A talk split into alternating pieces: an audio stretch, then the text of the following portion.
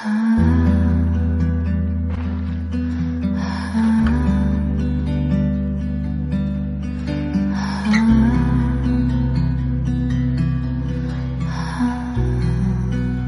听众朋友们，大家好，我是小景。今天是我一个人的 solo，为什么呢？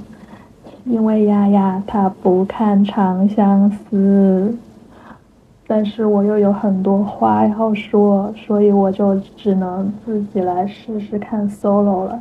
但是可能一个人讲的话呢会比较干，所以就只能先尝试一下吧。实在不行，我就不发这一期了。我觉得这也是一个关于我和我十年前的我自己的一个对话，然后。会记录一个书粉破防，然后冷静，然后回看的一个心路历程。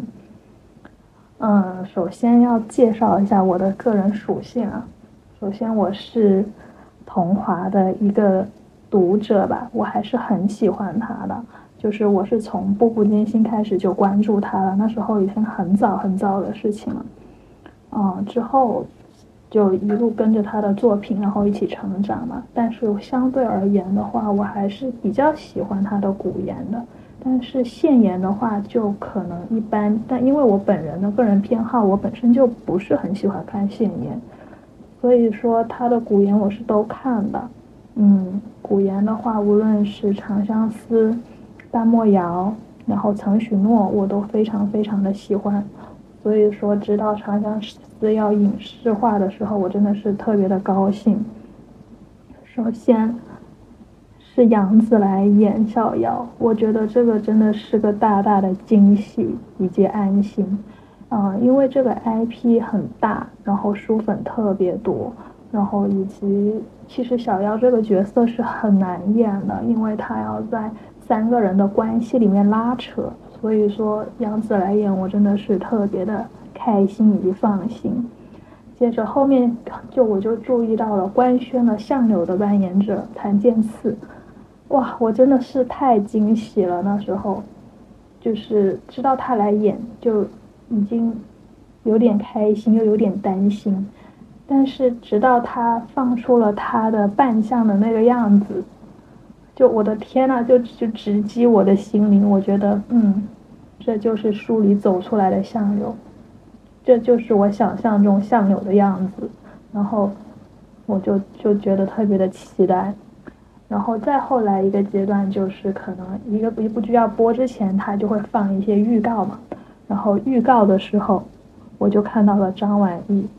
就是张晚意这个演员，我其实是不认识的，但是听说过，但是又没有看过他演戏。但是呢，我是直接被他在预告里面的那一场说“我喜欢你有错吗？我想和你长相守有错吗？”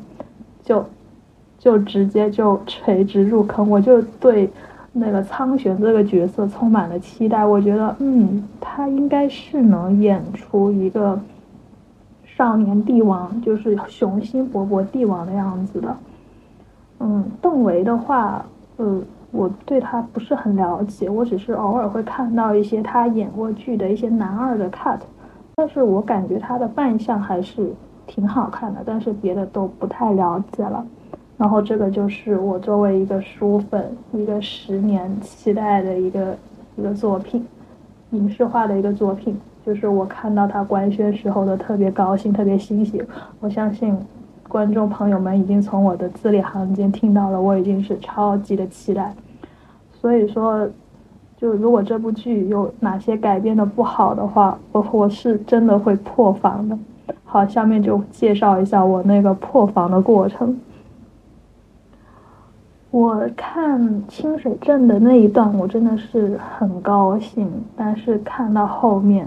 我就开始难过了，因为我觉得相柳跟我印象中有出入有点大，特别是后面他利用小妖的安危，然后来和涂山璟交换，交换陈荣军的一些军备，我就觉得这不是相柳做的事情。我觉得是不是加了这段剧情？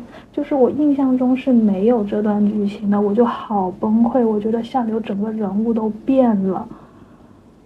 我觉得这个不是我小时候爱过的相柳。就是我，我其实能理解一个作品影视化过程中，它作为一个不是主角，它肯定是要删减掉一些高光，然后删减掉一些相处的。但是我不能接受一个人物他他那么重要的一个剧情出入会这么大。然后翻书的时候，我翻来翻去是没有翻到这一段的。所以说我只能发出，哎呀，其实我没有变，只是作品可能稍微变了一点，啊，就既高兴自己就是十年来始终如一，然后又有点难过，然后我可以解释一下为什么我会这么崩溃。我我写大纲的时候这一段就已经哭了好几回了，然后我录的时候。这一段我也 每次讲都想哭，这么令我崩溃是因为他们交换，然后那个景说，这就当你给小耀交射箭的一个一个报酬之类，大概是这个意思。但是我我我。我是不能接受的，是完全不能接受的，因为我觉得相柳教教小妖射箭是一个特别特别重要的设定，和对相柳这个人物来说特别重要的一个行动，他就是要让小妖有力自保，就是小妖跟他见面，刚开始见到他的时候就说他无力自保，无人相依，无处可去，然后他到最后的最后。相柳对小妖的祝福，然后他也帮助小妖做到这些的，就是，嗯，有力自保，有人相依，有处可去，啊，就是，就是我觉得交射箭是有力自保一个很重要很重要的事情，我我是真的不能接受这个改动的，所以我就，我就又难过，然后又发疯了，然后就就特别特别的难过。但是，嗯，其实冷静下来之后，我决定重温《长相思》。其实，哎，我觉得这本书我是一点都不想重温的，因为真的是太难过了。但是，嗯，就想着啊，反正都播了，然后再看一看吧，就是看一看，呃，它是不是因为我年少时候有一点美化，然后。然后有没有一些可能我没有看到的细节，以及可能影视剧它可能会改的一些很好的地方，所以我就重新看。然后我现在是看到清水镇的部分，我已经迫不及待的想跟大家分享清水镇书原著以及我小时候的回忆的一些对比，我觉得想要做一个这样的记录，然后如果有机会的话就分享给大家。我首先是觉得清水镇这个部分呢，其实剧拍的非常好，我我觉得比书里就是清晰了很多，然后人物就更加丰满了。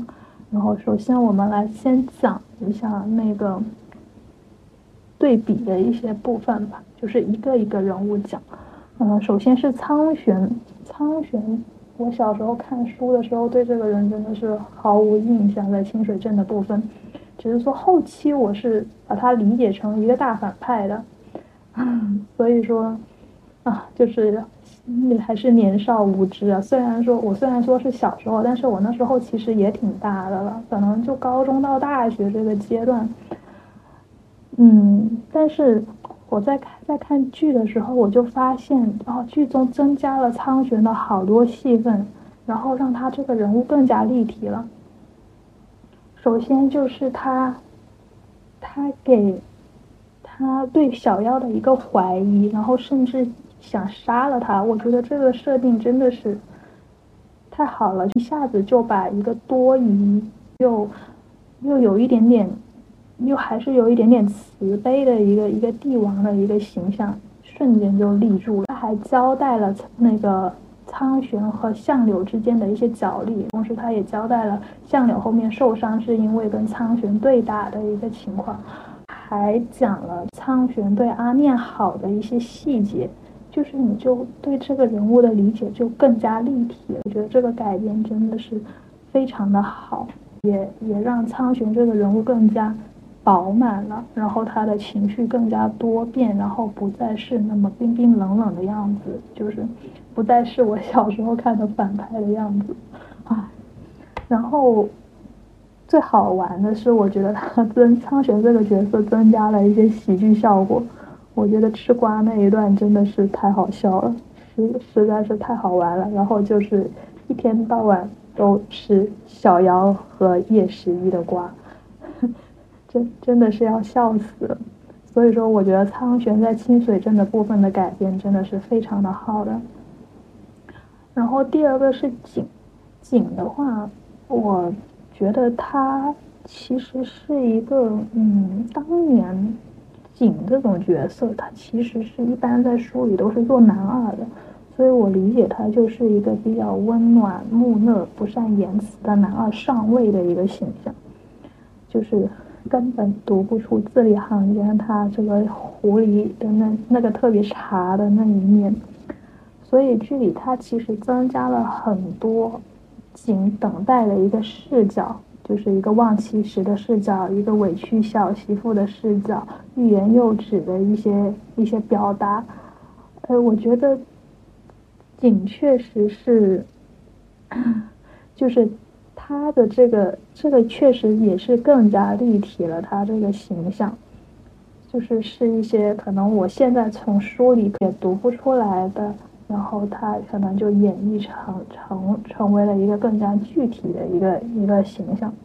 我觉得加戏加的最好玩的一部分就是，就是小耀的床上留下了相柳的头发，然后他捡起来了。我觉得这一段戏其实加的还挺妙的，他直接把景和相柳之间的一个关系提前了。书里的话是没有这么多的展现的。就会说这一段其实又又好笑，然后又更加直接的展现了他们景和相柳之间的一一个一个关系。所以说，我觉得景在清水镇这一部分，其实他整个人物也是很立体的。就我觉得清水镇这一部分的剧本真的是非常好。然后接着第三部分是相柳了，相柳的话。我小时候感觉清水镇对相柳的印象还是比较深的，因为他们之间有很多冲突，很多试探，所以说我觉得拍出来和书里其实描写的差不多。然后我觉得比较印象深刻的就是，不管是现在还是小时候，我都是觉得相柳对那个陈荣。的那种报恩，然后带着那个军人出生入死的那个形象，我觉得真的是非常的有印象。就是我小时候都对这一段很有印象，就是把这样的相柳一个呃报恩，然后有情有义，然后对那个陈荣军的那个那个情况，我也是觉得，嗯，就就拍的特别的特别的好。哦我觉得改编有一个部分就是相柳吸小妖血的这几场戏份，呃，我觉得跟书里的感觉是完全不一样的。他可能是为了让，呃，小妖和景的感情线更加明朗一些，更加清晰一些，可能是为了迎合，嗯，比较主流的一些一些看法，或者说是为了更好的传播吧。所以说，他将这个戏份就是改的感觉完全不一样。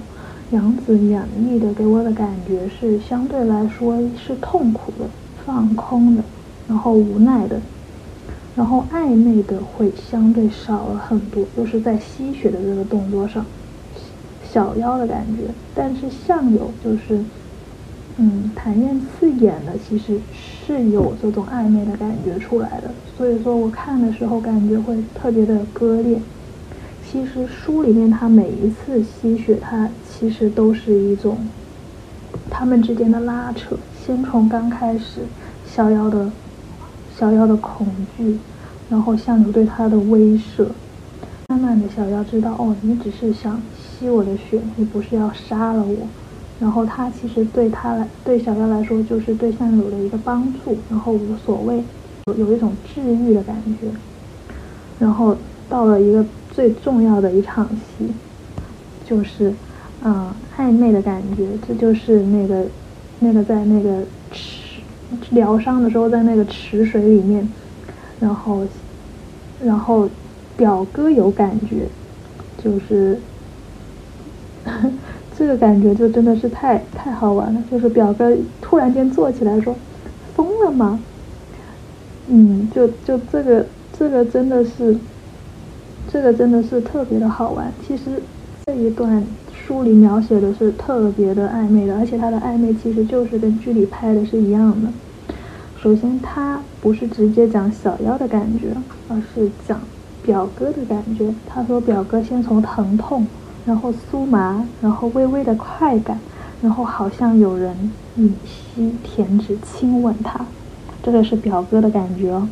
然后他接着又描写相柳的感觉是微微的喘息着，就是说他其实这一段描写是特别特别的暧昧以及拉扯的，但是他不直接写小妖的感觉，他就写 表哥，然后和相柳的感觉。所以说，其实书里看这一段真的是 特别的带感的，一件相互的那个试探，就是忍不住彼此相互吸引、试探的那种感觉，就就还蛮好的。然后，然后接着剧里还加多了一些可能原来没有的一个角色，嗯。一个是那个说书人的那个镜子爷爷，我觉得这个镜子的爷爷，他其实还蛮妙的。其实他就是一个很常见的一个说书人的一个一个设定，就是一些旁白啊，一些不知道该怎么讲的一些内容啊，就通过他的嘴说出来。然后他还增加了苍玄眼瞎的这个感觉，我觉得真的是太好笑了，就更加让让故事说的更好。然后让苍玄这个人物又多了更多的一重喜剧的效果。嗯，还有另外一个小角色是那个小兔子精。然后，首先他带出了小妖的职业，然后而且也也具象了一些小妖的性格。所以说，我觉得小兔子精这个这个角色也是很可爱的，然后也也带出了小妖的一些职业特性，就不只是说。哦，嘴上说说而已，然后就就会让小妖的这个整个人物会更加立体一点。嗯，然后接着我是想讲一下桑田儿。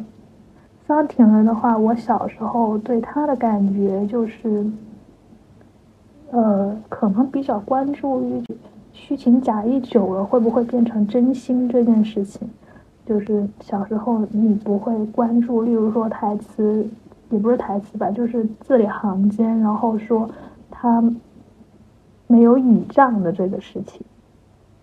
所以说，嗯，可能小时候真的不太懂这个东西吧。但是现在，无论是看剧还是看书，然后会更加理解他的这本书的一些女性视角，然后更加理解一个呃女性。独立自强的一个一个特性吧，我觉得十年前的书能写成这个样子，真的是太不容易了。然后小妖的话，我觉得小妖就是杨子，就是小妖本人。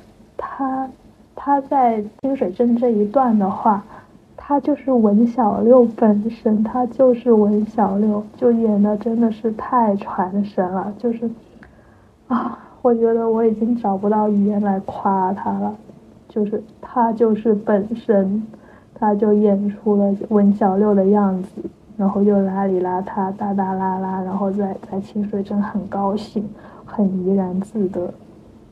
我觉得杨子这就没什么可说的，就是很好。然后我也很高兴，我本人其实没有变，我依然还是。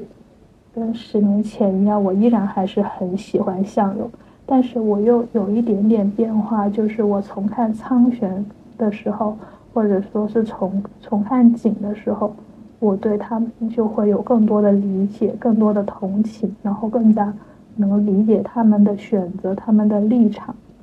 所以说，我觉得清水镇无论是对小妖来说，是他最想回去的地方，是他最欢乐的地方，是他童年的地方。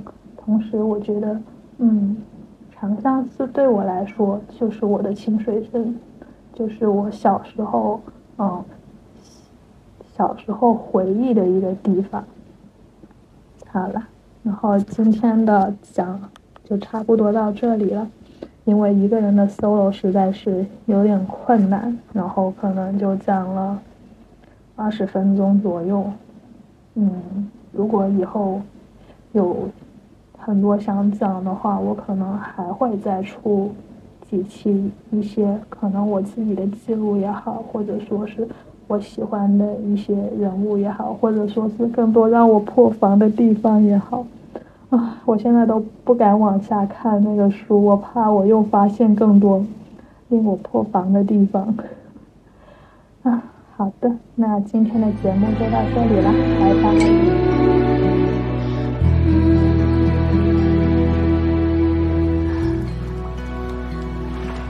我唯一想祸害的人，就是你。